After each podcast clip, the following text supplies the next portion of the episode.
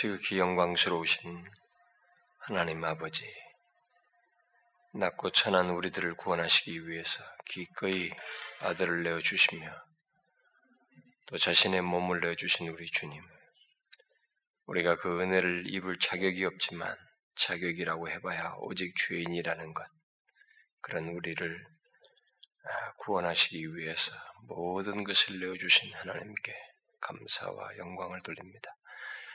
주님의 은혜에 감사하여 이 시간 아, 그 은혜를 힘입어서 모였습니다. 그리고 우리가 간절히 소원하는 것이 있고 구하는 바가 있어서 모였습니다. 우리의 절박한 필요가 있어서 모였습니다. 아버지여, 우리를 굽어보사 불쌍히 여겨주시고 우리를 향하여 주옵소서. 주께로 가까이 나아가고자 하는 우리의 소원과 갈망을 아시고 주를 찾기에 갈급한 우리의 심령 위에 주여 촉촉한 은혜를 내리셔서 우리의 영적인 갈망과 갈증을 해갈시키시고 채워 주옵소서. 몸된 교회를 하나님 새롭게 하시고 주님께서 처음부터 끝까지 마치 회리회리 바람으로 그 백성들 가운데서 자신의 임재를 드러내시듯이 우리 가운데서 자신의 임재를 드러내셔서 거룩치 아니한 것들이 다 사라지고 오직 주의 그 거룩하심만 우리 가운데 드러나며 또 우리가 그것을 인하여 더욱 성결키를 구하고 주님을 더 닮는 그런 복된 공동체, 하나님께 더 가까이 다가가는 복된 공동체가 되게 해 주옵소서. 이제부터 그런 소망을 가지고 나아가오니 주여 우리를 불쌍히 여겨 주옵소서. 이 시간도 함께 해 주시기를 구합니다. 예수 그리스도의 이름으로 기도하옵나이다. 아멘. 자, 우리 다니엘서 3장을 어,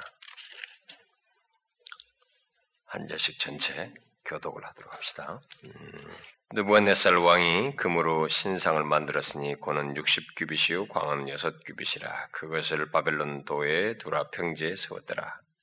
느부갓네살 왕이 보내어 방백과 수령과 도백과 재판관과 재무관과 모사와 법률사와 각도 모든 관원을 자기 느부갓네 세운 신상의 낙성 예식에 참집하게 하며 이에 방백과 수령과 도백과 재판관과 재무관과 모사와 법률사와 각도 모든 관원이 느부갓네살 왕이 세운 신상의 낙성 예식에 참집하여 느부갓네살 왕이 세운 신상 앞에 서니라. 반포하는 자가 크게 외쳐 가로되 백성들과 나라들과 각 방언하는 자들아 왕이 너희 무리에게 명하시나니 너희는 나팔과 파리, 피리와 수금과 서명근과 양금과 생황과 및 모든 악기 소리를 들을 때 엎드려 느부갓네살 왕이 세운 금신상에게 절하라. 누구든지 엎드려 절하지 아니하는 자는 즉시 극렬히 타는 불무에 던져 넣으리라.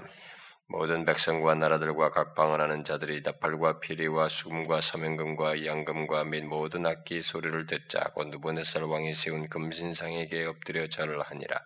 그때 어떤 갈대아 사람들이 나와 유다 사람들을 참소하니 그들이 느부갓네살 왕에게 고하여 가로되 왕이여 만세수를 하옵소서 왕이여 왕이 명령을 내리사 무릇 사람마다 나팔과 비례와 수금과 사명금과 양금과 생원과 및 모든 악기수를 듣것 엎드려 금신상에게 절할 것이라. 누구든지 엎드려 절하지 아니하는 자는 극렬히 타는 불무 가운데 던져 넣음을 당하리라 하지 아니하셨나이까? 이제 몇 유다 사람 사드락과 메삭과 아벤노고는 왕이 세와 바벨론들을 다스리게 하신 자여. 왕이여 이 사람들이 왕을 높이지 아니하며 왕의 신들을 섬기지 아니며 왕이 세우신 금신상에게 절하지 아니하나이다. 느부갓네살 왕이 노하고 분하여 사드락과 메삭과 아벤노고를 끌어오라 명함에 드디어 그 사람들을 왕이 앞으로 끌어온지라 느부갓네살이 그들에게 물어 가로되 사드락 메삭 아벤노고야 너희가 내 신을 섬기지 아니하며 내가 세운 금신상에게 절하지 아니하니 짐짓 그리하였는 이제라도 너희가 예비하였다가 언제든지 나팔과 피리와 수금과 사명금과 양금과 생황과 및 모든 악기 소를 듣거든 내가 만든 신상 앞에 엎드려 절하면 좋거니와 너희가 만일 절하지 아니하면 즉시 너희를 극렬히 타는 불목 가운데 던져 넣을 것이니 능히 너희를 내 손에서 건져낼 신이 어떤 신이겠느냐? 서드락과 메삭과 아벤누가 왕에게 대답하여 느부갓네살이여 우리가 이 일에 대하여 왕에게 대답할 필요가 없는 만일 그럴 것이면 왕이여 우리가 섬기는 우리 하나님이 우리를 극렬히 타는 풀무 가운데서 능히 건져내시겠고 왕의 손에서도 건져내시리이다. 그리 아니하실지라도 왕이여 우리가 왕의 신들을 섬기지도 아니함 왕이 세우신 금신상에 절하지도 아니할 줄을 아옵소서. 느부갓네살이 분이 가득하여 사드락과 메삭과 벤노구를 향하여 낯빛이 변하, 낯빛을 변하고 명하여 이르되 그 풀무를 뜨겁게 하기를 평일보다 7배나 뜨겁게 하라 하고 군대 중 용사 몇 사람을 명하여 사드락과 메삭과 벤노구를 결박하여 극렬히 타는 불무 가운데 던지라 하니 이 사람들을 고유와 속옷과 겉옷과 별다른 옷을 입은 채 결박하여 극렬히 타는 불무 가운데 던질 때 왕의 명령이 엄하고 불모가 심히 뜨거움으로 불꽃이 사드락과 메삭과 아벤노고를 붙든 사람을 태워 죽여 이 세 사람 사드락과 메삭과 아벤노고는 결박된 채 극렬히 타는 풀무 가운데 떨어졌더라. 때에 네부갓네살 왕이 놀라 급히 일어나서 모사들에게 물어 가로되 우리가 결박하여 불 가운데 던진 자는 세 사람이 아니었느냐? 그들이 왕에게 대답하여 가로되 왕이 올소이다. 왕이 또 말하여 가로되 내가 보니 결박되지 아니한 네 사람이 불 가운데로 다니는데 상하지도 아니하였고 그 넷째의 모양은 신들의 아들과 같도다 하고 느관네살이 극렬히 타는 불무하고 가까이 가서 불러 가로되 지극히 높으신 하나님의 종 사드락과 메삭 아벤노고야 나와서 이르러 하라 하며 사드락과 메삭과 아벤노가 불 가운데서 나온지라 방백과 수령과 도백과 왕의 무사들이 모여 이 사람들을 본즉 불이 능히 그 몸을 해하지 못하였고 머리털도 그 그슬리지 아니하였고 고의 고의 빛도 변하지 아니하였고 불탄 냄새도 없었더라. 느부갓네살이 말하여 가로되 사드락과 메삭과 벤누고의 하나님을 찬송할지 그가 그 사자를 보내사 자기를 의뢰하고 그 몸을 보내서 왕의 명을 변혁하였고 그 하나님 앞에서 다른 신을 섬기지 아니하며 그에게 절하지 아니한 종들을 구원하죠.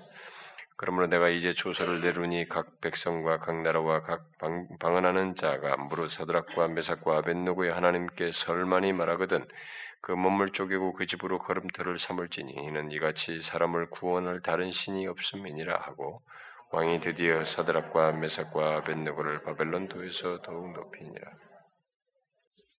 지난번에 우리가 이제 지난주에 보았던 2장의 그 어, 다니엘이 그 느부갓네살 왕이 꿈을 꾼 것을 해몽해 준 그 사건 이후에 아마 수년이 지난 다음에 이제 오늘 본문 내용이 되는 것입니다.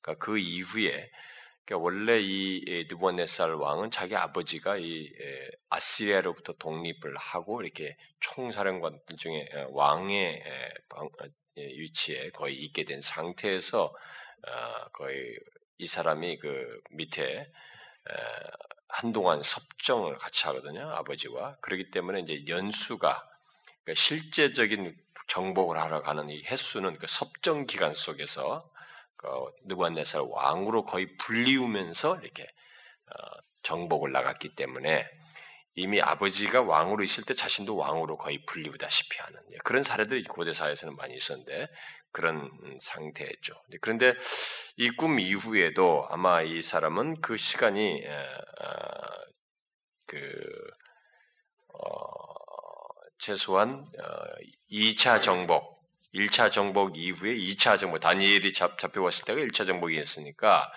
2차 정복을 하러 또 유다를, 예루살렘을 또 갔던 것이 그, 그 사건도 이 틈 사이에 있습니다. 2장과 3장 틈 사이에. 그러니까 아, 느부갓네살은 그이꿈 이후에도 계속 저 주변 세계들 정복을 하고 다 진압을 하고 이렇게 자기 제국 아래 두는 그런 활동을 계속 했던 것으로 우리가 사료가 됩니다.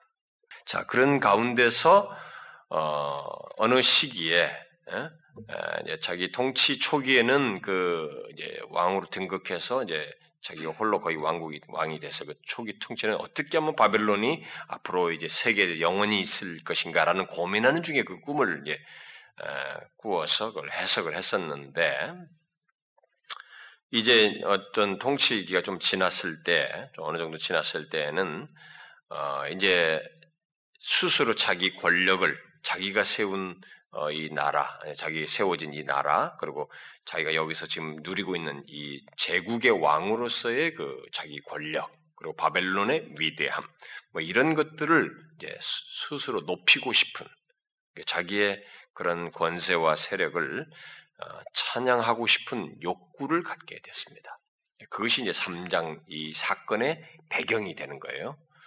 그러니까 인간이 어, 성공을 하고 그 어떤 것을 막 높아졌을 때 높아지는 마음에서 거의 자연스럽게 가는 인간의 거의 보편적으로 가는 코스는 어, 자신을 높이고 싶은 그 교만함, 어, 자기의 성취와 자기가 이룬 것을 자랑하고 싶어 하는 그 교만에서 거의 못 벗어납니다.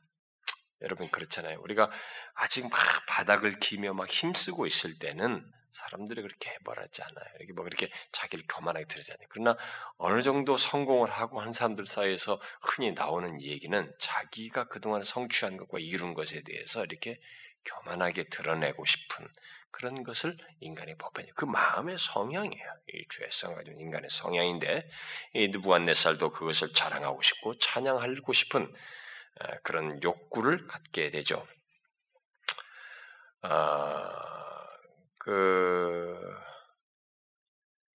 아, 이런 그에게 아, 이제 그 이 바벨론의 그 어, 권력의 상징으로서 어, 일종의 그 두라평지에 거대한 신상을 세우려고 하는 그래서 자기의 그 권력과 이 바벨론의 이 위대함 그것을 어, 만인에게 선포하고 그래서 제국 아래 있는 모든 사람들, 제국의 각 리더들, 제국 안에 있는 각 나라들, 그래서 뭐 예루 유다가 있고 뭐 두 로가 있고 시돈이 있고 뭐 각 나라들이 있을 거 아니겠어요? 그각 나라들을 다제 그 어, 나라의 왕들과 그 통치자들 다 불러서 거기에 절하게 함으로써 제국의 위대함을 드러내고 싶은 그런 욕구를 가지고 이제 신상을 만들 생각을 한 것입니다. 그런 데 그러니까 우리가 이런 신상을 만든다는 것 자체가 바로 그런 거죠. 어, 교만함의 표현이죠. 여러분 어느 제국에서 이런 것을 생각해냅니까? 이런 생각해낸다는 것 자체가 교만해서 어, 한 것이겠죠. 그렇게 해서 그 어, 이제 이 예속 국가들이 어, 다그 대표자들이 다 와서 그 신상에 절하게 될때 예, 바벨론 권력에 예, 굴복함으로써 그리고, 그리고 바벨론의 다른 나라를 정복하게 한 이 바벨론의 신을 숭배하게 하는 거기에 굴복하게 하는 이런 어, 행동을 하려고 했던 거죠. 그래서 결국 우월의식을 제국의 우월감을 드러내려고 했던 것입니다. 참 근데 흥미롭잖아요. 우리가 이 장에서 어, 자기가 그 본 꿈에서 그 바벨론이 헤드였는데 이 신상의 그 자기가 본 신상의 머리가 그, 어, 자기였어요. 그 바벨론이었습니다. 이게 그 다음에 먹힌다고 그랬잖아요. 이런 것들을 생각하게 되면 인간은 그런 것을 알아도 그러니까 계시가 자신을 지배하지 않는 인간은 결국 따라가요. 그것이 계시가 자기에게 유익을 끼치질 않아. 어? 그러니까 여러분 아무리 하나님을 믿지 않는 사람에게는 성경이 이렇고 멸망이 어떻고 뭐 구원이 어떻고 심판이 어떻고 해봐야 그것이 그 사람에게 역사되지 않기 때문에 계시가 그 사람을 움직이게 하지 않기 때문에 그 사람은 뭐 그냥 그렇게 살다가 멸망하게 되는 거예요.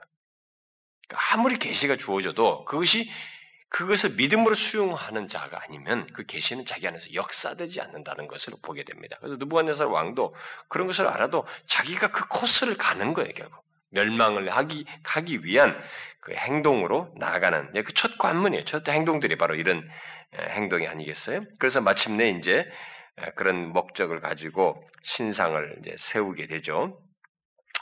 그 신상은 이제 완전히 금으로 이렇게 어, 그 도금해서 여가 무려 한 높이 한 30m 가까이 되는 거죠. 계산을 해보면 여섯 규빗이니까 한 규빗이 여기서 여기까지니까 이게 보통 45cm, 46cm 막 그렇게 되는데 이것을 한 규빗이라 한단 말이죠.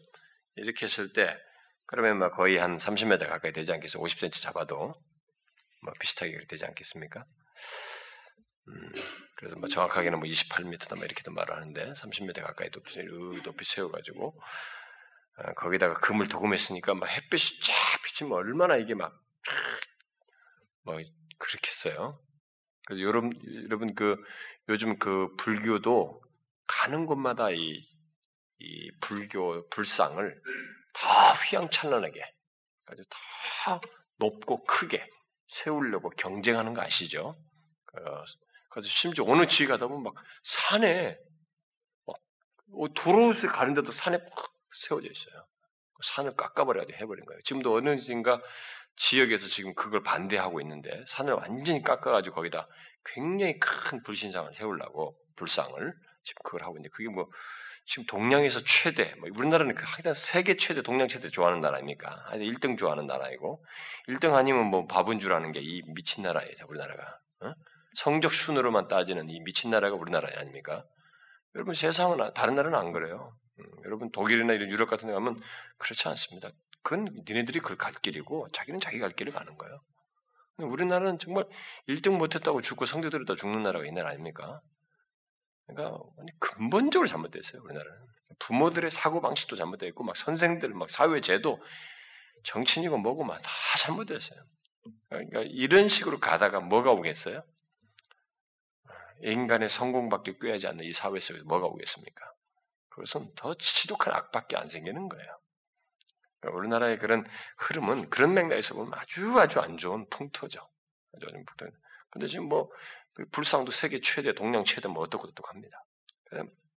그런데 그 가끔 가보면은요, 어, 이번에 저 어딥니까? 저기 낙성사에 지난번 화재 났었잖아요. 거기도 막 큰 거 있는데, 그 뭐 어떻게 한 또다시 뭐 새롭게 진다고 여차면 했으니까 모금 말동 해가지고 뭐 뭘더 크게 짓고 거기다 막 금색을 한다나 어쩐다나 그런다고 하는데, 그래서 이 스님들 중에도요, 이게 나름대로 이게 돌을 닦는 게막 이게 진짜 그 마음을 중심이 하는 그런 스님들은 저렇게 물질 만능적인 물질적인 것으로 가는 불교를 탄식합니다.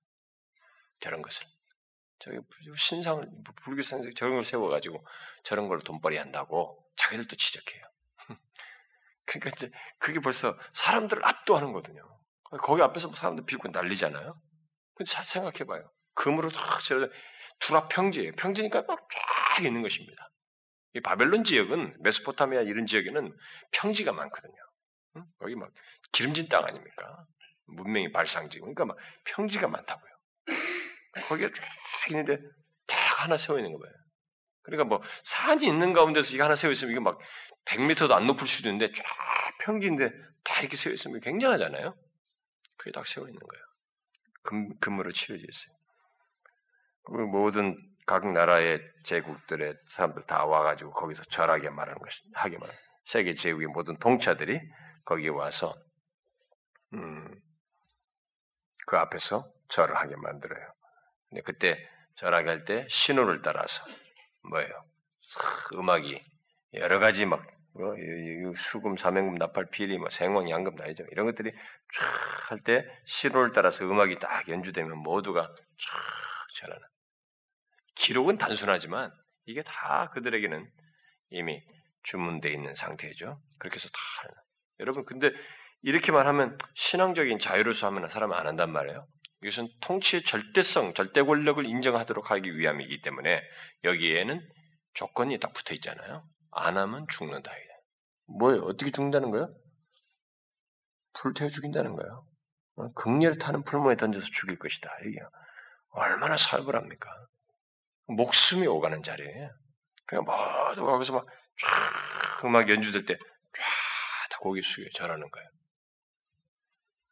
여러분, 여러분들에게 만약 이런 자리가 있다 그러면은 이거 어떻게 되겠어요? 여러분 그때 여러분들은 어떻게, 어떻게 하시겠습니까? 그때 일단 살고 봐야 되지 않겠어요? 응? 그래서 뭐 한 번인데 뭐 하면서 팍 고개 한번 숙이면 되는 거 아니겠습니까? 여러분 어떻게 생각하십니까? 일단 살고, 살고 봐야 되잖아. 어떻게 생각하십니까, 여러분? 실제로 우리나라도 비슷한 신사참배 문제가 발생됐었죠. 신사참배도 실제 발생됐을 때, 그때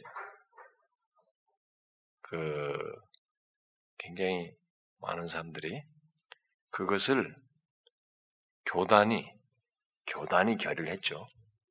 그 일본 정치인들이 막 그 군사들이 막 계속 총회 막 임원들 목사들을 매수하고 막 그래가지고 결국 총회가 결의를 하고 신사 참배하기로 하고 그걸 막 가결하고 그래서 막 했죠. 그 소수가 안 했죠. 그래서 주기철 목사님 같은 사람들이 인해서 순교를 당하고 그랬죠.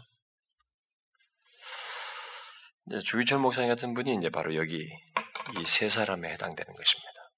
여러분 이건 이게 성경에서 글로 읽는 것하고 그것이 나의 현장 속에서 벌어진 것은 다릅니다.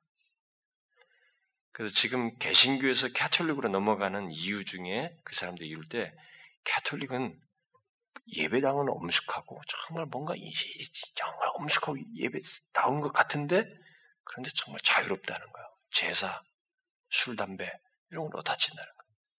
그러니까 그게 참 너무 신앙생활하기 좋다는 거예요. 그래서 간다는 거예요. 나는 뭐 주님을 더 열심히 잘 믿기 위해서 간다 그러면 나 이해도 하겠어요. 그게 아니네. 그게 뭐야? 여러분 갈수록 배교는 이 시대의 징조예요, 여러분. 그런 걸 편하게 한다고 제사 지내고. 캐톨릭은 그 처음부터 이미 문화나 이런 무슨 게 절하는 것이며 이런 것들을 폼을 열어놓은 그 그거예요. 그들에게. 그렇기 때문에 그걸 허용하는 겁니다. 제사 같은 거 하는 거예요. 그러니까 복음 전도하는데 그게 크게 그럼 우리나라가 처음 그런 나라 아닙니까? 그런 나라에서 기독교가 들어왔잖아요. 그래서 기독교 이만큼 숫자가 됐잖아요. 왜 그래? 그걸 다 넘어섰습니다. 근데 이제는 좀 살만하니까 옛날에 더 어려웠을 때보다 더 편한 나라인데 시기인데 그것이 싫다고 글로 가는 거예요. 제사 문제가 싫다고. 제사 절 한 번 하는 거 뭐. 그 뭐가 문제겠어. 우리는 그렇게 생각하는 거예요. 특별히 그 정도가 뭐 사람들에게 가지고 막 괜히 시댁 식구들하고 어렵고 사람들하고 어렵고 누가하고 어렵고 뭐 사람 이런 정도 문제 정도 어려운 정도 문제가 아니라 이 목숨이 오가는 자리예요. 이런 자리에서 과연 어떻게 하겠는가? 각 나라의 통치자들이 껍박 다 죽습니다. 다 고개 숙였어요. 절했습니다. 이 장면은 모든 나라들, 각 나라의 우두머들 다 불렀기, 방백들 다 불렀기 때문에 모든 나라들이 마치 이 바벨론에 속하여 있으며 바벨론은 노예와 같다는 것을 노예와 같고 오히려 바벨론은 그 모든 것 위에 서 있는 마치 신과 같다고 하는 것을 상징적으로 드러내는 것이에요. 그러나 이것은 사실 어떤 면에서 보면 이제 이면적으로 보면은 이 느부갓네살의 이 같은 행동은 이미 자기가 그 꿈에서 본 그것을 통해서 그 다니엘이 해석해 준 해석해 줄 때 들었던 자신도 고백했던 여호와의 이름 그 여호와의 이름에 대한 모독이요 도전인 것입니다. 이것은 그러니까 벌써 자신이 숨통을 조이는 길로 들어서는 거예요. 이 행동이. 우리는 이것이 어떻게 진행, 될지를 주의해 보겠습니다만은 그런 행동을 하게 된 거죠. 자, 이런 상황에서 과연 하나님은 어떻게 하고 계실까? 이런 일을 하나님은 어떻게 이 상황에서 자기 자신을 드러내실 것인가? 모든 이 세상에 그때는 세계 제국이 모두가 여기에 와서 다 모여서 통치 아래 있는 자들이 다 와서 이렇게 했는데 그러면 세계 전체가 다 하나님이 아닌 다른 것에 다 굴복하게 되는 이런 현장의 자리에 하나님이 아닌 다른 것을 절하는 이런 현장의 자리를 하나님께서는 보고 과연 가만히 계실까? 자기 자신을 계시하지 않고 가만히 지나실 것인가? 우리는 이 문제가 여기서 이제 대두됩니다. 이 질문이. 자, 이 질문에 대한 답을 위해서 하나님은 놀랍게 이 세 사람 가운데서 역사하시는 것입니다. 우리는 이 세 사람의 용맹스러움과 믿음의 탁월함을 자꾸 비추면 안 됩니다. 그런 것이 있을 수 있으나 더 내용의 흐름에서 보면 지금 이때 이 바벨론은 세상의 중심지고 전체예요. 전체라고 보면 대표예요. 그러니까 모든 세계가 다 통치자들, 속구하는 통치자들 다 모였어요. 방백들, 우두머리 다 모였습니다. 다 모인 자리에서 이 바벨론에게 다 절하게 만들고 있는 거예요. 그걸 신으로 섬기게 하고 있습니다. 그러면 이 자리에서 그러면 정말 바벨론이 이 만든 신상 이것을 통해서 말하는 이것이 정말 하나님인가? 어? 그럼 아, 그 정말 그러면 시, 상대적인 신들만 존재하는 것인가? 정말 하나님이 안 계신단 말인가? 우리가 뭐 더 두려, 두려워해야 할 그런 하나님은 존재하지 않는다는 말인가? 이런 의문들이 뭐 사람들에게 자연스럽게 생길 수도 있고 그렇게 무시해버려 생각 생기지 않아도 무시해버리시는 그런 상황에서 과연 하나님은 방치할 것인가? 자신이 이 세상 우주 만물의 주권자이시고 창조자의 역사를 주관하신 그분이신데 과연 그분께서 이런 상황을 가만히 계실 것인가? 라는 이 질문이 이야기됩니다. 이 질문에 대한 답을 위해서 하나님은 이미 다니엘을 준비하셔서 단, 이 바벨 느부갓네살의 그 꿈을 해석하기도 하셨던 것처럼 이 이미 같이 등용된 다니엘의 세 친구 안에서도 은혜의 영으로서 역사하셔서 이 일을 이 해답을 주시기 위해서 역사하신다는 것을 우리가 봐야 됩니다. 우리는 여기서 자꾸 이 세 사람의 용맹성, 이세 사람의 개인적인 신앙, 요것에 자꾸 일차적 포인트를 두고 우리도 이들처럼 이렇게 된다고 생각하는데 그것이 맞아요. 그것도 있습니다. 그러나 그것은 두 번째 얘기예요. 먼저는 여기서 하나님 자신의 계시 문제가 아주 중요한 순간으로 등장하는 것입니다. 과연 이 우주 만물의 창조 역사의 주권자신 하나님이 계시는가? 그분이 이런 상황에서 어떻게 자식이 자신을 드러낼 것인가 말 것인가? 하나님의 자신의 계시 문제가 아주 중요한 순간으로 대두되고 있는 상황이에요. 그래서 하나님은 이 세 사람의 가운데서 은혜의 영으로서 역사하시고 있는 것입니다. 여러분, 누군가 믿음의 용단을 내리고 목숨을 내기까지, 목숨을 버리기까지 하나님 앞에서 신앙을 드러낸다. 기꺼이 그러겠다라고 하면서 진심으로 우러나오면서 기쁨으로 자신의 믿음을 드러내면서 목숨을까지 내어드는 그 작업에는 인간의 본성으로 그런다고 할 수 없어요. 거기에는 반드시 하나님이 기해 있습니다. 성령 하나님께서 하나님 자신께서 은혜의 역사를 그 안에서 하고 있기 때문에 그런 일이 가능한 거지 인간 개인의 본성으로서 그런 일이 가능하다고 생각할 수 없어요. 절대 그렇게 말할 수 없습니다. 그래서 우리는 그 사실을 여기서 놓치지 말아야 된다는 것입니다. 여기 감추어 있어요.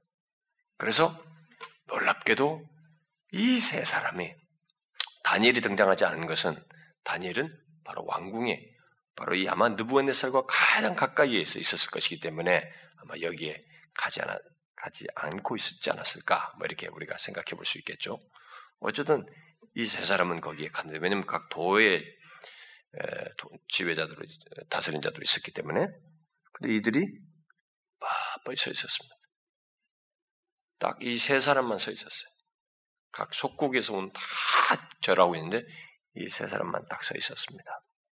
그것이 이제 여기 8절부터 어, 등장하는 내용인데 먼저 그 8절부터 12절에서 보면은 아, 느부갓네살이 이제 이 세 사람으로 인해서 즉시 예, 반대에 부딪힌 거죠. 자기가 지금 시도하고 제국의 이 위대함을 드러내려고 하는 이 자신의 마음과 생각, 뜻에 즉시 반대에 부딪히게 되죠. 이 세 사람의 절하지 않음으로 인해서 말이죠. 근데 여러분 우리가 이제 이 신상 자체는 어 뭐 처음부터 우상의 목적이라고 볼 수가 어려, 없어요. 우상이라기보다는 어떤 뭐 신의 개념으로서 이걸 두었다기보다는 바벨론의 위대함을 바벨론의 위대한 권력을 나타내려고 하는 어떤 상징으로 산 것이었거든요. 근데 이 상징에다가 인간은 자꾸 의미를 부여하거든요. 뭔가 거기에 종교적 성격을 자꾸 부여하려 정치적인 목적인데 정치적인 목적에다가 종교적인 것을 자꾸 가미시키는 거예요. 그래서 여러분 정치 통치자들이 대통령이든 누구든 이들이 왜 자꾸 기독교든 뭐 종교적인 양태를 자꾸 정치적인 목적을 가지고 있는데 자꾸 그런 걸 끼우냐면 그렇게 함으로써 성공률이 높거든요. 응집력을 야기시켜줘요. 그래서 왜 신사, 신사를 아직도 제가 하느냐? 뭐 고이즈민이 아벤이 사실 저들의 신앙심이라고 할 수 없어요. 그건 자기 정치적인 야욕을 성취하는 데 있어서 민족적인 규합을 일으킨데 그 종교적 양태를 자꾸 이용하는 것입니다. 자기가 무슨 얼마나 목숨 걸 것까지 그렇게 신사를 뭐 믿고 막 섬기겠어요. 그런 거 아니에요. 거기는 이미 신이 뭐 만 개도 넘는 나라인데 그거 아니거든요. 그러니까 그게 이제 정치인들의 술수예요. 지금까지 뭐 수천 년의 인간 역사가 다 해왔던 짓입니다. 그런데 여기서도 사실 마찬가지. 여기서는 그런 상징이었습니다. 위대한 권력된 상징이었는데 그러나 이 절하라고 함으로써 바로 그 바벨론의 권력을 우상화하려고 하는 그런 성격이 가미가 되는 것이죠. 어, 그리고 이 바벨론의 신들을 인정하는 다 너희들을 정복하게 할 우리들이 바벨론의 신이 너희들의 신들을 다 이기고 정복하게 한 것이기 때문에 이 바벨론의 신들을 너희들이 인정하는 이런 종교적 양태를 거기다 가미시켜서 인정하도록 했기 때문에 이제 이게 어려웠던 거예요. 거기에 그런 우상적 성격이 결국 가미됐다는 것이 있었기 때문에 이 세 사람은 동의하지 않았던 것입니다. 음, 거기서 어, 절하지 않았던 거죠. 자, 그래서 이 세 사람이 이제 그 보니까 탁 눈에 띄죠. 바로 눈에 띄었습니다. 그래서 이 사람들이 이제 참소를 당하게 되는데, 자, 이것은 눈에 띄게 돼 있습니다. 이것은 지금도 마찬가지입니다. 모든 사람이, 모든 무리가, 어, 한 인간의 위대함을, 어, 위대함 앞에 무릎을 꿇고 경배하고 있을 때, 만약 어떤 한 사람이 자신은 하나님께 들여져 있고 하나님만이 경배의 대상이기 때문에 하나님께 무릎을 꿇고 그의 영광만을 어, 높이고 어, 그 해야 되기 때문에 인간의 그런 것에는 절하지 절할 수 없다라고 하면서 행동을 하지 않는다. 여러분 그게 얼마나 눈에 띕니까? 그래서 여러분 진정한 그리스도인은 눈에 띌 수밖에 없어요. 이 세상이 자꾸 기피해서 그렇지 오늘날 이 시대에 십자가 많지만 예수 믿는 사람들이 다 감추어져 있어 그렇지 진실한 신앙인은 눈에 띌 수밖에 없습니다. 띄어지는 거예요. 너무 명확하게 띄어지는 것입니다. 남들이 다 하는데 나는 하나님께 들어지고 하나님과 거룩하신 하나님과 연합한 자이기 때문에 그렇게 할 수 없다 나는 그것이 명확하기 때문에 그 명확함이 이 세상에서 드러날 때는 눈에 띌 수밖에 없어요. 그래서 마침 시기하고 이 유대인의 이방인에서 온 사람들을 갖다가 각 도를 다스리게 하고는 뭐 이런 것들 때문에 시기하던 차인지라 이 방백들과 이 모사들이 어, 여기서 이들을 바로 왕에게 참소하게 되죠. 어, 그게 이제 12절까지 내용입니다. 그 왕에게 그렇게 이렇게 하지 않았습니까? 근데 이랬습니다라고 참소합니다. 그래서 그 13절부터 이제 15절 사이 보면은 어, 이런 사실을 알게 됐을 때 느부갓네살은 굉장히 분노하게 되죠. 분노하지만은 이 느부갓네살은 처음에는 다소 동정적인 태도를 취하죠. 음. 어, 그래서 이 세 사람에게 에, 그 다시 기회를 주죠. 신상에게 절하라고, 음? 절하라고 동정적인 태도를 취합니다. 그래서 만일 거절하면 어, 왕이 자기가 공포한 그 벌을 받아야 된다라고 다시 상기시키죠. 그 뭐예요? 극렬히 타는 풀무에 던져지게 될 것이다라는 것을 다시 못 박았습니다. 아, 그런데 이 느부갓네살이 다니엘의 이 세 친구들에게 에, 이 사실을 다시 상기시키고 엄히 명하면서 한 가지 어, 좀 위험스러운 말을 하죠. 그게 뭐예요? 15절 하반절이죠. 능히 너희를 내 손에서 건져낼 신이 어떤 신이겠느냐. 이게 누굴 도전하는 것입니까? 하나님을 도전하는 것이 하나님의 권능에 도전하는 말을 하게 됩니다. 인간이 교만하면 어디까지 가냐면 신으로 갑니다. 여러분 인간은 반드시 그렇습니다. 우리가 이 지금 인간들이 옛날에도 바벨탑을 세울 때도 신으로부터 인간으로부터의 안전 정도가 아니에요. 신으로부터까지 안전하려고 바벨탑을 쌓은 거 아니었어요? 그러니까 우리들이 지금 문명을 발달시키고 뭘 발달하고 막뭐 여기 뭐 유전자를 발, 해가지고 뭐, 뭐 여러 가지 유전자 유전자를 발, 발견해가지고 뭘 하고 막 이런 작업하죠. 이런 거 가면서 인간이 계속 신의 영역으로 도전해 보려고 하는 건데, 근데 여러분 그것은 어떤 결과를 주든지 인간이 스스로 숨통을 조이는 것밖에 안 됩니다. 지금까지 역사, 인간의 역사만 해도 인간이 하나님을 거론하면서 하나님을 대항했을 때 그때는 인간이 숨통이 더 조여지는 상태예요. 거의 그것으로 인해서 멸망하거나 끝나버리는 종식되거나 하나님에 의해서 징계를 받는 결과를 항상 야기되었습니다. 그건 피할 수가 없어요. 큰 코 다치는 경험들이 반드시 있게 됐습니다. 근데 인간은 교만할 땐 꼭 그 짓을 해요. 꼭 하나님을 거론해. 하나님께로 도전해요. 그의 권능과 그의 이름을 모독하고 그의 권능을 도전하는 일을 인간은 합니다. 여기서도 마찬가지예요. 자, 그래서 이것에 대해서 이런 그 느부갓네살 왕의 엄, 음, 엄포에 대해서 엄, 엄이 명한 것에 대해서 어, 16절부터 18절 사이에서 이 세 사람의 반응이 나오죠. 이에 대해서 세 사람이 뭐라고 그래요? 왕에게 우리는 대답할 말 필요가 없습니다. 거기에 일체의 변명할 가치와 필요를 못 느낍니다. 와, 정말 대단하죠. 네? 포로로 잡혀왔는데 이 포로온 참 이 젊은이들이 그 지금 뭐 다른 제, 뭐 나라 왕들도 다 꼽시꼽시 꼼짝 못하는데 이 제국 왕 앞에서 대답할 필요가 없습니다. 이렇게 단호하게 말하고 있습니다. 어, 뭐 이런 것 이런 것을 해서 왕이 뭐 미안한 마음도 없고 사과하고 싶지도 않고 뭐 두려워보지도 않습니다. 그런 얘기예요.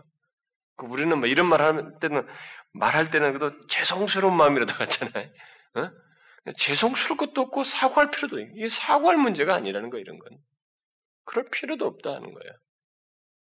생각이 분명하고 신앙이 분명하고 진리가 분명하면 사실 그렇습니다, 여러분. 사람에게 속한 문제가 아니거든. 하나님께 속한 문제이기 때문에 아주 단호하게 어, 이 얘기를 하죠. 그들은 여호와를 인하여서 바벨론의 권력을 우상화하는 이것에 결코 동참할 수 없고 그 이유는 자신들이 믿는 하나님, 이스라엘의 하나님만이 예배받기에 합당하신 분이시기 때문에 그분만이 경배받기에 합당하신 분이시기 때문에 도저히 할 수 없다는 거예요. 여기 대해서는 뭐 사과하고 타협하고 뭐 대꾸할 가치가 있는 것이 아니라는 것입니다. 무슨 이 얘기를 논쟁의 거리가 되지 않는다는 거예요. 그래서 필요가 없습니다. 대답할 필요가 없나이다. 아주 간단하게 말을 했습니다. 그래서 이 세 사람은 신상 앞에 절하는 것을 거절을 하게 되는데, 자 거기에 대해서 우리가 유명한 말들을 듣게 되죠. 그 어, 17절, 18절 우리가 상당히 많이 인용하는 말이죠. 그래서 뭐라고 그래요? 할 것이 없습니다 라고 하면서 만일 그럴 것이면 음? 당신이 이렇게 우리가 하여서 뭐 이게 어, 불, 불에 던져서 뭐 죽게 할 것이면 그러겠죠. 왕이 우리가 섬기는 우리 하나님이 우리를 극렬히 타는 풀무 가운데서도 능히 건져내시겠고 왕의 손에서도 건져내시리다. 그러나 설사 그리 아니한다 할지라도 그리 아니하실지라도 건져내지 않으셔도 왕이 우리가 왕의 신들을 섬기지도 아니하고 왕이 세우신 금신상에 절하지도 아니할 줄 아옵소서. 17절은 이해가 됩니다. 18절이 이해가 잘 안 되는 거예요. 자기가 믿는 하나님이 그런 분이시라고 믿으면 뭐 우리가 이렇게 안 구해줘도 나는 뭐 죽어도 괜찮아요. 나는 안 믿게 나는 왕에게 절하 그 신상에 절할 수 없습니다. 이건 뭐예요? 우리는 이 자, 여기서 어, 좀 생각을 해보아야 돼요. 이두이세 사람은 어, 자신들의 운명을 하나님의 손에 딱 맡기면서 어떤 어, 신앙의 태도를 우리에게 보여주는데 예, 이 17절과 18절에서 살려주실 수도 있고 살려주지 않을 수도 있습니다. 라는 이런 얘기를 동시에 이 사람들이 생각하고 있는 것을 보게 될 때 이 세 사람은 어, 자신들을 하나님께서 구원하실 것인지에 대해서 여기서 이 불에서 던져도 구, 거기서 불에서 건져내실 것에 대해서는 완전히 확신하지는 않은 것 같습니다. 그것에 대해서는 뭐 자신들이 뭐 꼭 살게 될 것이다 이렇게는 확신하지 않았던 것 같아요. 두 가지 가능성을 다 얘기한 거 볼 때. 그러면 두 가지 가능성을 그렇게 확신하지 않았음에도 불구하고 이두 가지 가능성을 다 말했다는 사실은 도대체 무엇을 말할까? 이들에게 도대체 무엇이 있어서 이렇게 말할 수 있었을까? 이 퀘션이 생깁니다. 어떤 생각이 있었기에, 어떤 믿음이 있었기에 이 두 가지 가능성을 다 말하면서 써서 죽어도 괜찮다고 했을까? 이렇게 말하는 동기가 무엇일까? 그것은 이 세 사람은 하나님께서 자신의 영광을 위해서 우리가 필요하다면 또 하나님께서 자신을 계시하시기 위해서 계시할 목적과 관련해서 필요하다면 우리를 살리실 것이고 구원을 허락하실 것이지만 그런 것과 관련해서 뜻이 없으시면 죽이실 수도 있는데 그냥 놔두시는데 그것에 대해서 자신들은 괜찮다라는 얘기예요. 무슨 말인지 알겠어요? 자신들의 죽고 사는 문제의 가치가 내가 원하는 것, 내 목숨이 사는 문제가 아니라 하나님의 뜻과 관련돼 있고 그분의 영광과 관련돼 있으며 그분이 자신을 이 상황으로 인해서 계시하는 문제와 관련돼 있다는 거예요. 자신이 이 상황을 통해서 계시할 뜻을 가지고 계시면 우리 살리실 것이라 이거예요. 그러나 그런 크고 그 거룩한 뜻이 이 상황에서는 아니라고 한다면은 우리 그냥 놔둘 수도 있다. 그런 하나님의 뜻에 의해서 내가 죽는 거라면 그것도 괜찮습니다. 라는 것이에요. 그러니까 이 상황을 해석하고 이 죽음이 오가는 이 상황에서 이런 믿음의 태도를 취하는 것이 발언이 뭐냐는 거예요. 여기서 우리가 배워야 됩니다. 목숨이 오가는 이 자리에서 이런 태도를 보이는 동기, 발언, 이, 이 중심이 뭐냐? 나로부터 있지 않다는 거예요. 하나님으로부터 있다는 것입니다. 그분의 뜻, 그분의 계시의 용도와 목적에 따라서 이 결과가 있을 수 있는 것이다라는 거예요. 그것에 따라서 내가 죽을 수도 있고 죽게 되든 살게 되든 그것은 문제가 되지 않습니다. 라는 얘기예요. 우리는 이것을 여기서 아주 중요하게 배워야 됩니다. 아주 아주 중요하게 배워야 돼요. 어, 이세 사람의 이런 어, 죽음에 직면하면서 막 죽어도 괜찮습니다라고 이런 것에 대해서 이 사람들의 믿음의 능력을 막 과대포장하거나 막 이들 자신이 막 굉장히 특별한 믿음을 가진 것처럼 막 이것에 너무 비중을 두려고 하면 안 됩니다. 아, 그, 그, 이 사람 자신들에게. 왜냐하면 그런 식으로 설교를 하거나 뭐 가르침 받은 게 참 많거든요. 어, 그래서 자꾸 그런 것을 너무 비중을 두는데 그렇지 않아요. 여기 이 사람들이 이렇게 결론에 간 것도 태도를 취한 것도 그렇고 이런 과정이 있게 된 것도 다 하나님께 초점이 있어요. 하나님이 주시고 있고 은혜를 주시고 있고 감당케 하시고 있고 또 이들의 태도 속에서도 초점을 하나님께 두고 있어요. 그러니까 이런 일이 가능한 거예요. 그런데 만일 자기가 두려워 아 정말 살고 싶은데 라고 하는데 살고 싶은데 하면서 막 살고 싶어서 덜덜덜 떨고 싶은데 이렇게 말한다면은 이거 얼마나 위선이고 거짓이에요. 진실일 수가 없단 말이에요. 계시의 성격으로서 이 성경에 기록돼서 후대에게 전할 메시지가 안 되는 거예요. 후대에 기록해서 이런 것을 우리에게 계시로서 남겨줬을 때 하나님의 목적이라면 이게 거짓말이 섞여 있는데 이것을 모범으로 우리에게 가르쳐 줬겠어요? 계시로 남겼겠어요? 그건 아니란 말이에요. 이들이 진짜였단 말이에요. 그럼 진짜일 수 있는 게 뭐냐 이거 여러분. 인간의 잠재적이게요? 이 사람 개인들의 믿음의 능력입니까? 그런 게 아니라는 거죠. 하나님께서 이들을 통해서 계시하시고자 하는 뜻이 있었던 거예요. 이 모두가 하나님이 절대 우주 만물의 역사의 주권자신 그분이 계시는가? 무시되는 그 상황에서 모든 각 나라 사람들 다 와서 통치자들 와서 절하는 그 상황에서 이 하나님의 존재 문제, 그분이 계셔서 통치하시는 그분에 대한 유일하신 하나님, 창조주 주권자이신 하나님이 계시되는 문제가 남아 있었기 때문에 그것을 위해서 이 작업을 하나님께서 해오셨고 이 자신들이 바로 그런 맥락에서 하나님이 그럴 것이면 우리를 살릴 것이다. 그러니까 이게 놀라운 거예요, 여러분. 성경에서 등장하는 하나님의 계시의 통로로 사용되는 이런 사람들에게는 바로 그런 놀라움이 있는 것이에요. 그러니까 하나님의 그런 놀라움을 야기시키는 은혜의 역사가 있는 것입니다. 그래서 하나님의 은혜 역사는 이런 면에서 볼 때 신비한 것 정도가 아니라 무한한 것이에요. 그래서 우리가 하나님의 은혜를 사모한다고 할 때 이런 하나님의 은혜가 무한하다는 것에 대해서 놓치지 말아야 돼요.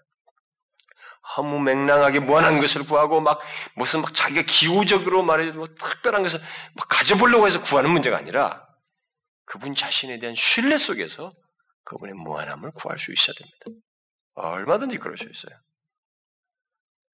그래서 여기서 하나님께서 중요시 여기는 것은 결국 자신의 이름을 계시하시는 것이에요. 자신의 이름을 계시하는 것입니다.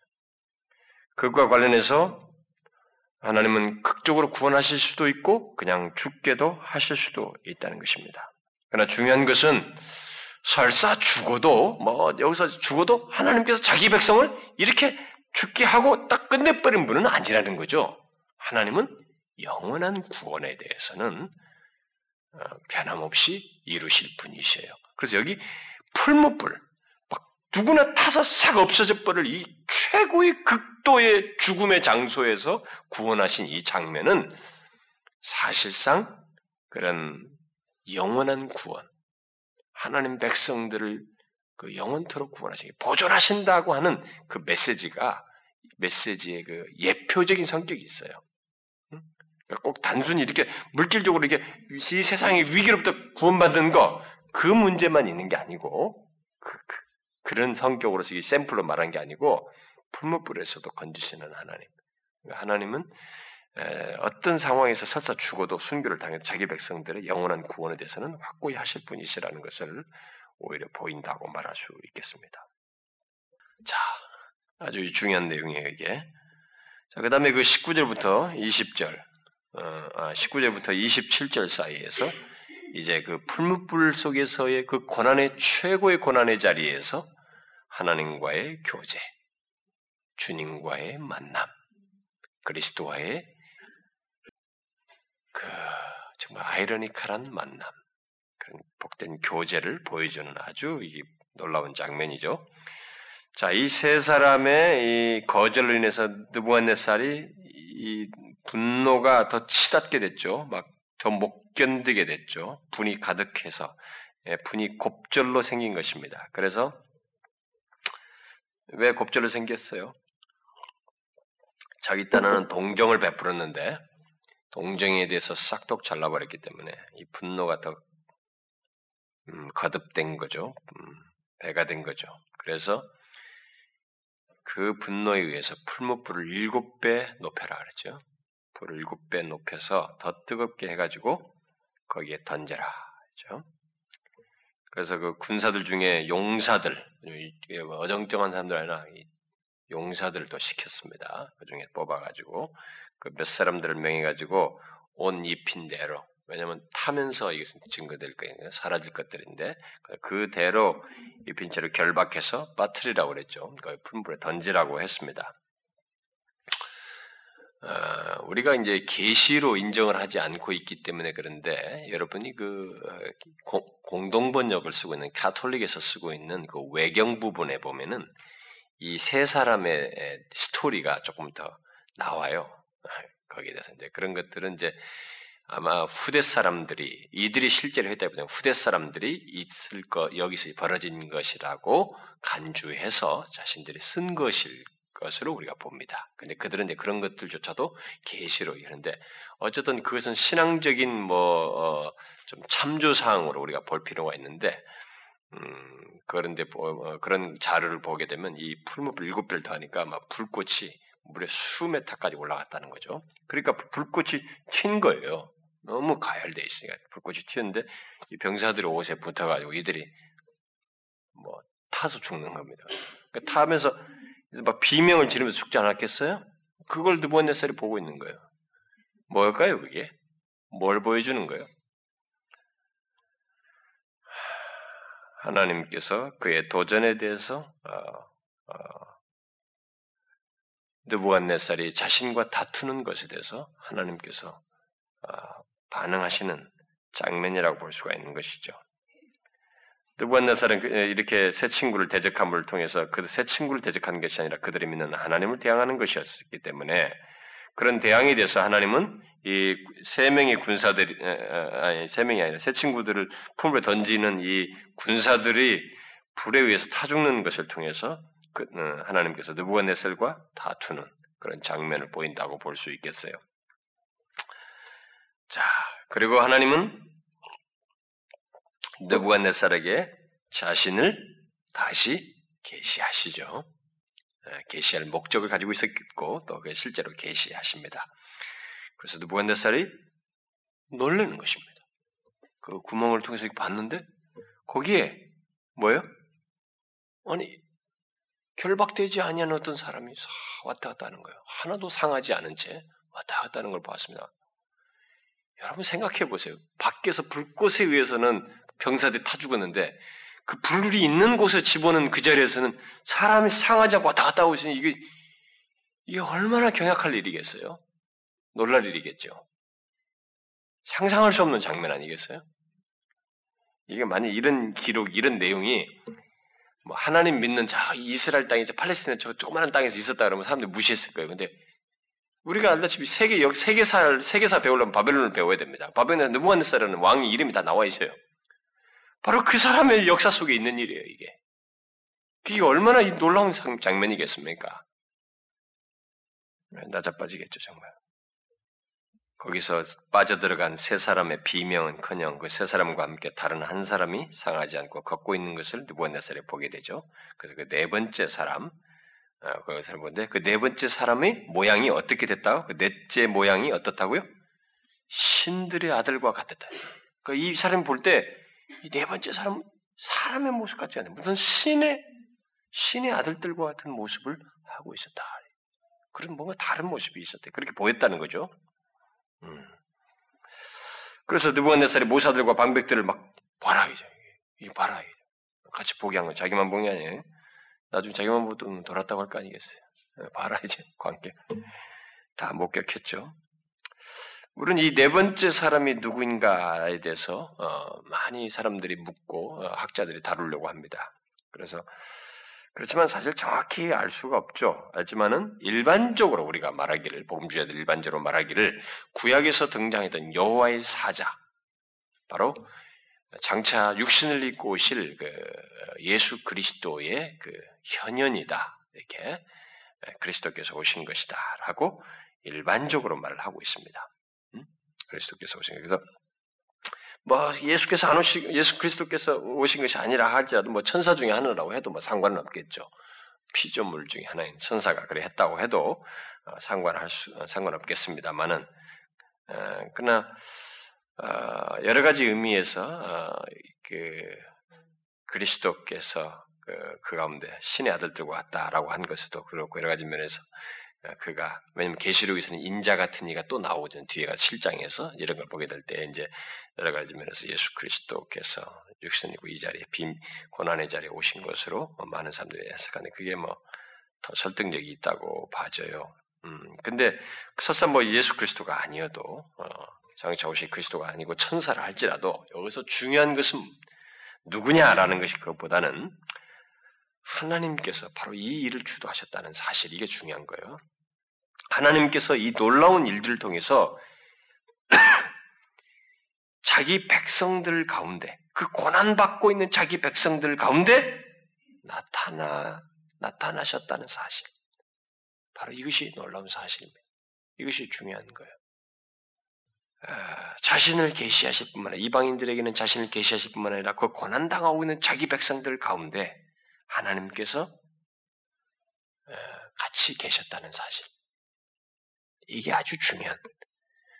그러니까 우리가 신약 시대에서 가시적으로 안 보여도 이제 충분히 상상할 수 있는 하나의 중요한 그림이 하나 여기에 실제적인 현장이 하나 여기 남아 있는 거예요. 그래서 바울이 그 빌립보서나 이런 데서도 자기가 로마의 감옥에 갇혀 있는데 밖에 있는 사람들이 기뻐해라. 왜 그렇게 말할 수 있느냐? 감옥에 주께서 자기와 함께 계신다라고 말했던 것입니다. 그러면 바울이 자기가 주께서 자기와 함께 계신다라고 하는 걸 눈으로 보지 못했습니다. 눈으로 안 봤어요. 그렇지만 그것이 너무 사실인 것처럼 자기 안에서 그분으로 인한 기쁨이 있었어요. 이런 일이 왜 생기는가? 바로 다니엘 친구들이 불 속에 있을 때도 하나님이 함께 하셨던 것 같은 똑같이 가시적으로 네 번째 사람이 있는 것과 똑같이 그런 현상이 자기도 지금 눈에 보이지 않지만 있다라는 것을 확인할 수 있었거든요. 그러니까 구약에서 이런 그림은 실제적인 현상 자체는 신약 시대에 앞으로 오고 오는 모든 신약 시대에 눈으로 보지 않고 유다에게 아예 도마에게 말한 것처럼 보지 않고 믿는 보이지 않지만은 그가 함께 계신 것을 보며 함께 계신 어떤 고난 가운데서 함께 계신 것을 믿고 즐거워할 수 있는 것을 보여주는 한 장면이기도 하다는 것입니다. 그런 계시적인 또 다른 계시적인 의미가 여기에 담겨져 있다는 것입니다. 그래서 하나님 안에서 그리스도 안에서 고난받는 우리의 삶과 고난 속에 하나님께서 동참하신다는 것 이것을 우리에게 보여주는 아주 중요한 계시라고 볼 수 있겠습니다. 여러분 아, 예수를 믿다가 고난 당하는 거 있잖아요. 뭐 남편으로부터 구박받으면서 부모들로부터 구박받으면서 신앙생활 하는 사람들 또 공산 치하든 모슬렘 치하든 막 그런 있잖아요. 그 그리스도를 인하여 고난받는 그 자리에는 절대 그들 혼자 있지 않습니다. 반드시 여기 넷째 사람과 같은 존재 하나님이 계셔요. 그걸 보여주는 그런 계시적 성격이 있습니다. 이게 이걸 아셔야 됩니다. 여러분은 혼자 있지 않아요. 반드시 그분이 계십니다. 그래서 우리가 뭐 옛날에 무슨 우리나라에서 많이 인용되는 무슨 누가 꿈을 꾸었네 뭐 이게 자기가 어, 이 바닷가를 걷는 걸음을 꿈을 꾸었네. 어? 근데 두 개의 발자국이 있었네. 근데 가장 힘들 때 발자국이 하나밖에 없었네. 그래서 자기가 물었네.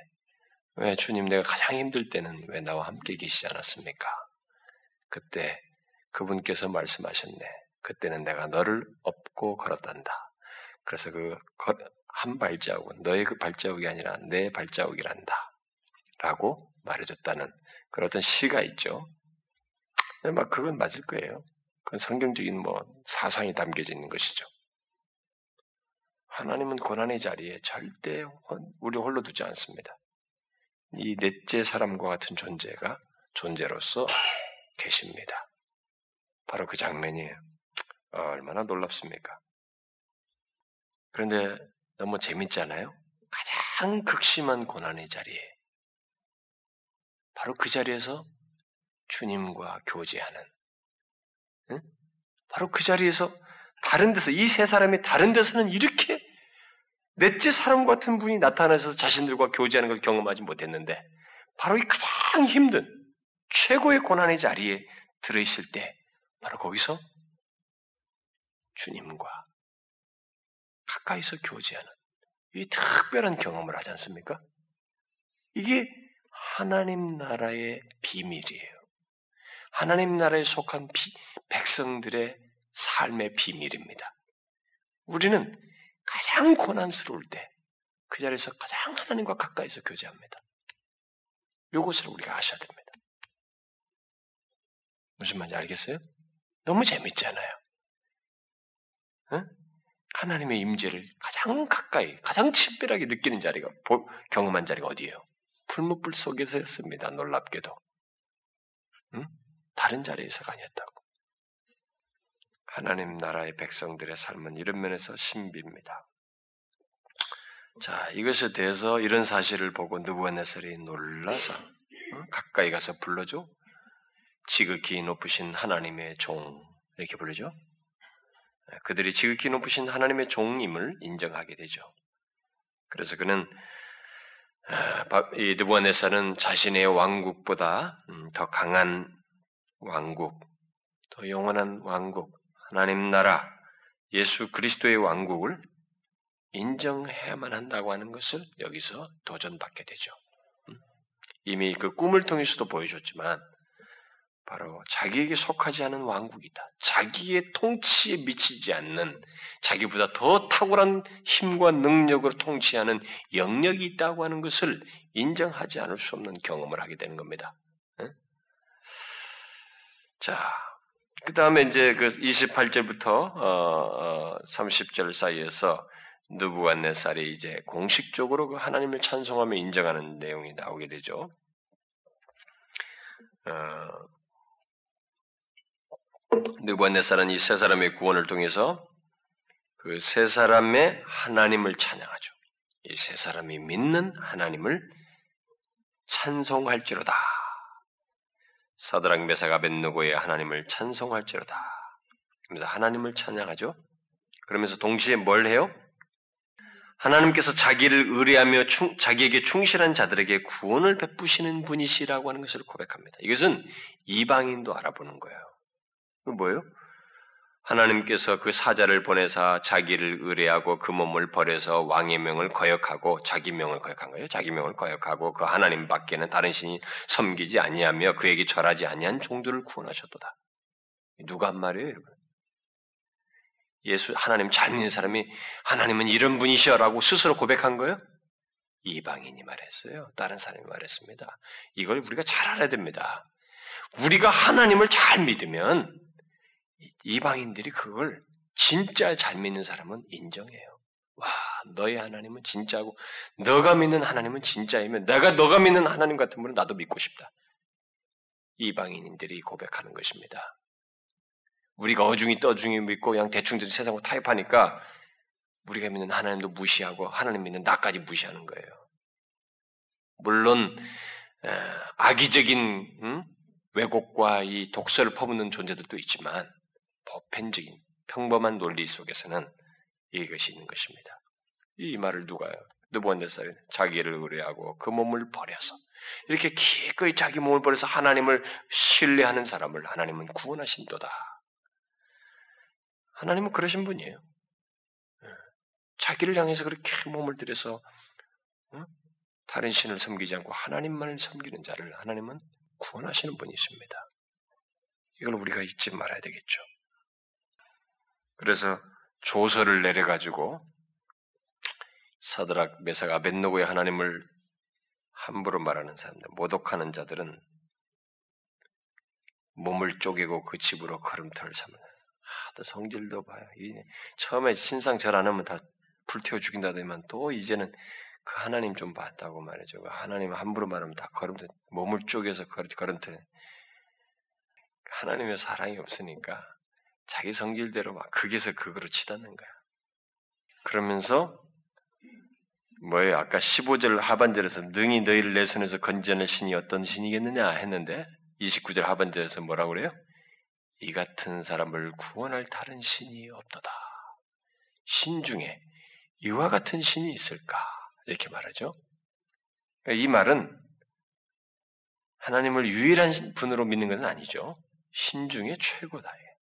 신 중에 이와 같은 신이 최고다. 그러니까 하나님을 진실로 믿는 사람만이 하나님을 유일한 분으로 믿습니다. 예?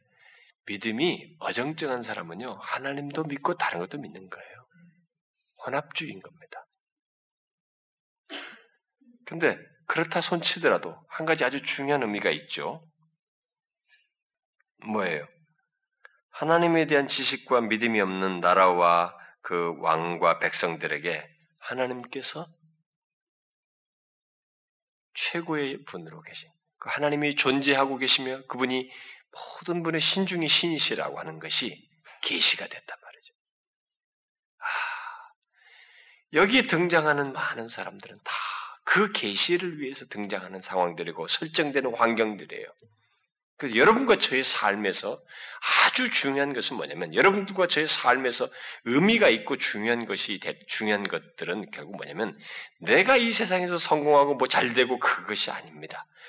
잘되든 못되든 고통받거든 고난받든 어떤 상황에서든 하나님이 드러나는 것 이것이 저와 여러분의 존재와 삶을 통해서 가장 가치 있는 것이에요.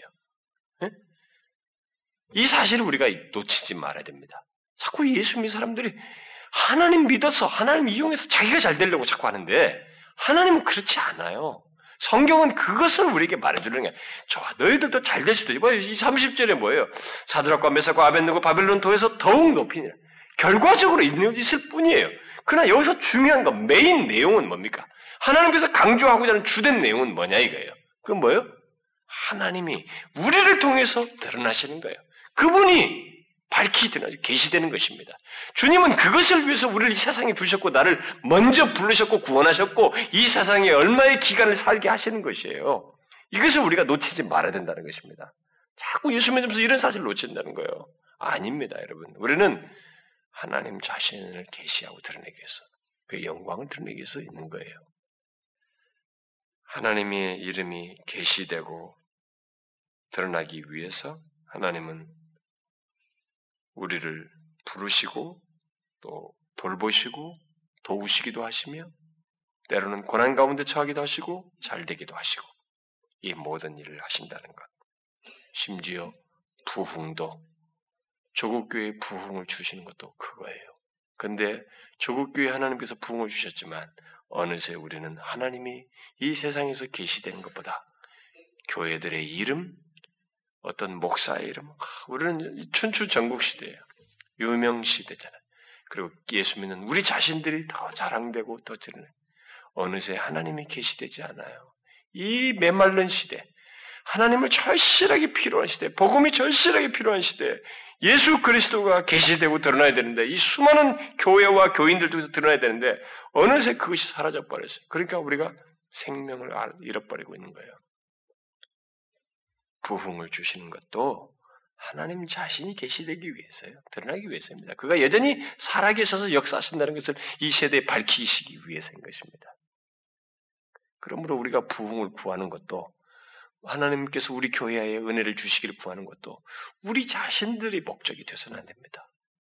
하나님이 여전히 우리 가운데 계시고 주의 백성들을 돌보시며 살아계셔서 역사하고 계시고 이 세대를 향해서도 여전히 일하실 분이신 것을 드러내 주십시오. 바로 이런 자신이 하나님 자신이 계시되는 것에 우리의 관심이 있어야 돼요. 마음이 있어야 됩니다. 중심이 있어야 돼요. 과연 그럴 수 있어요? 우리는 그런 맥락에서 하나님 자신이 계시될 것이면 우리를 살리십시오. 우리를 회복시키십시오. 우리 가정을 일으키십시오. 우리 교회를 부흥케 하십시오. 이 나라의 민족을 살리십시오. 그러나 만일 그럴 것이 아니면 하나님이 계시될 문제가 아니라면 그냥 이렇게 사그러져도 괜찮습니다. 이렇게 있다가 평범하게 살다 가도 되고요. 뭐 힘들게 살다 끝나도 상관없습니다. 그냥 풀무불이 타서 죽어도 상관없습니다. 바로 이런 이해를 가질 수 있어야 된다. 그럴 수 있어요, 여러분? 곰곰이 생각해 봐요. 곰곰이 생각해 봐요. 하나님은 이런 것의 뜻을 위해서 사드락 메삭 아벤누고를 두셨고 그 가운데서 역사하셔서 잘하지 않게 하셨어요. 목숨을 걸고 여러분 주님은 지금도 어쩌면 이런 맥락에서 우리를 사용하고 싶어 하실 거예요. 우리는 이런 믿음으로 하나님 앞에 나아가야 될 것입니다. 여러분, 그럴 수 있어요? 이해의 지평을, 여러분, 이해의 지평을 이런 맥락에서 열리셔야 됩니다. 정말 저도 성급할 때가 있거든요. 근데 우리의 마음의 비중은 17절, 18절에 이 사람들이 말한 것과 같아야 됩니다. 하나님이 드러날 것이면 우리를 일으키십시오. 하나님이 드러날 것이 아니고 우리 잘난 것만 드러날 것이면 주지 마십시오. 그냥 이렇게 있다가 해도 됩니다. 그럴 정도로 신뢰를 가지고 하나님께 구할 수 있어야 됩니다. 여러분, 아시겠어요? 우리는 너무 중요한 진리를 배웠습니다, 오늘. 앞으로 우리 교회가 구하는 데서 염두에 둬야 할 아주 중요한 진리를 배웠어요. 이걸 알고 여러분들의 인생을 놓고 기도하든, 가정을 놓고 기도하든, 개인의 삶을 놓고 하든, 내 앞에 인생의 성공을 놓고 기도하든, 이런 맥락에서 기도할 수 있어야 됩니다. 이런 믿음으로 교회를 위해서 기도하고 조국교를 위해서 기도할 수 있어야 됩니다. 아시겠죠? 기도합시다. 하나님 아버지, 아, 음, 오늘 우리에게 주시는 말씀을 아, 참 귀하게 받고, 아, 우리를 흥하게 하시든지, 또 우리의 개인과 인생 속에서 어떻게 하시든지, 수혜하게 하시든지, 가정을 일으키시든지, 또 교회에 다시 주께서 은혜를 주셔서 회복시키든지 아니면 어떤 결과가 있든지 그 모든 것을 통해서 하나님 자신이 드러나기를 간절히 소원합니다. 그런 소원을 가지고 예, 만일 그럴 것이 아니라면 하나님 자신이 드러나지 않고 우리 자신들이 드러나고 내 개인의 욕심만 채울 것이라면 주님 어떤 좋은 것이 있지 않아도 됩니다. 그런 믿음으로 주께 구하고 싶습니다. 주님이 우리의 그런 간구와 소원을 주시고 또 그런 간구와 소원을 따라서 기도하는 것을 들으시고 선이 응답하여 주옵소서. 사드락 메사 아벤누고가 그 주의 은혜를 힘입어서 모두가 신상에 절할 때도 절하지 아니한 것 같이 그런 주를 향한 분명한 믿음을 가지고 우리가 이 땅을 살기를 소원합니다. 나를 통해서 주님 자신이 드러나는 것을 생명처럼 여기면서 믿음을 저버리지 아니하고 타협하지 않고 살아가기를 소원합니다. 주님, 우리들의 인생 속에서 그렇게 역사하여 주옵소서. 그래서 저희들을 통해서 주님 높아지시며 이름과 영광이 드러나기를 소원합니다. 우리 교회를 통해서 그렇게 되기를 소원합니다. 영혼들이 구원받고 살아나는 역사를 통해서 그런 일이 있기를 소원합니다. 주님, 그리하여 주옵소서. 그리고 우리가 지금 사모함을 가지고 하나님 앞에 나아가려고 하는데 좀 더 주님 앞에 진실할 수 있는 그런 마음과 동기부여와 소원을 주시고 또 진실할 수 있기 위해서 하나님 앞에서 우리 자신들을 어떻게 내놓아야 할지를 밝히 보여주시고 우리들이 어떤 상태인지를 또한 알게 하셔서 그것을 인하여 주님의 은혜를 절실하게 구하는 그런 심정을 우리에게 주시옵소서. 이 시간도 우리가 구한 기도를 들으시고 몸된 교회를 불쌍히 여기셔서 금년보다 새해 더 하나님과 친밀해지는 가까워지는 그런 교회 되게 해주시고 우리 각자의 삶이 되게 하여 주옵소서. 특별히 영혼들을 구원하고 영혼들에게 예수 그리스도 여전히 살아계신 하나님 구원을 베푸시는 하나님을 우리 통해서 증거하는 일이 있기를 소원합니다.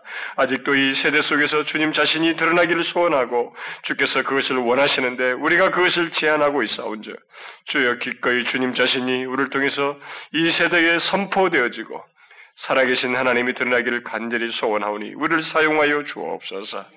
그러하여 이 땅에 여전히 구원받지 못한 수많은 영혼들, 어린 생명들, 이들이 다 죽게로 나와 구원받는 일이 있게 하여 주옵소서. 이 시간 구한 기도를 들으시고 각자의 개인적인 간구 또한 들어서 하나님께서 선한 신 뜻을 따라서 응답하시기를 구합니다. 이 중에는 어려운 상황도 있고 문제를 가지고 있고 마음의 절박한 필요도 있는 각자의 모습들이 있겠습니다. 주님 저들을 다 살펴서 선이 대하여 주옵소서. 간절히 구하며 우리 주 예수 그리스도의 이름으로 기도하옵나이다. 아멘.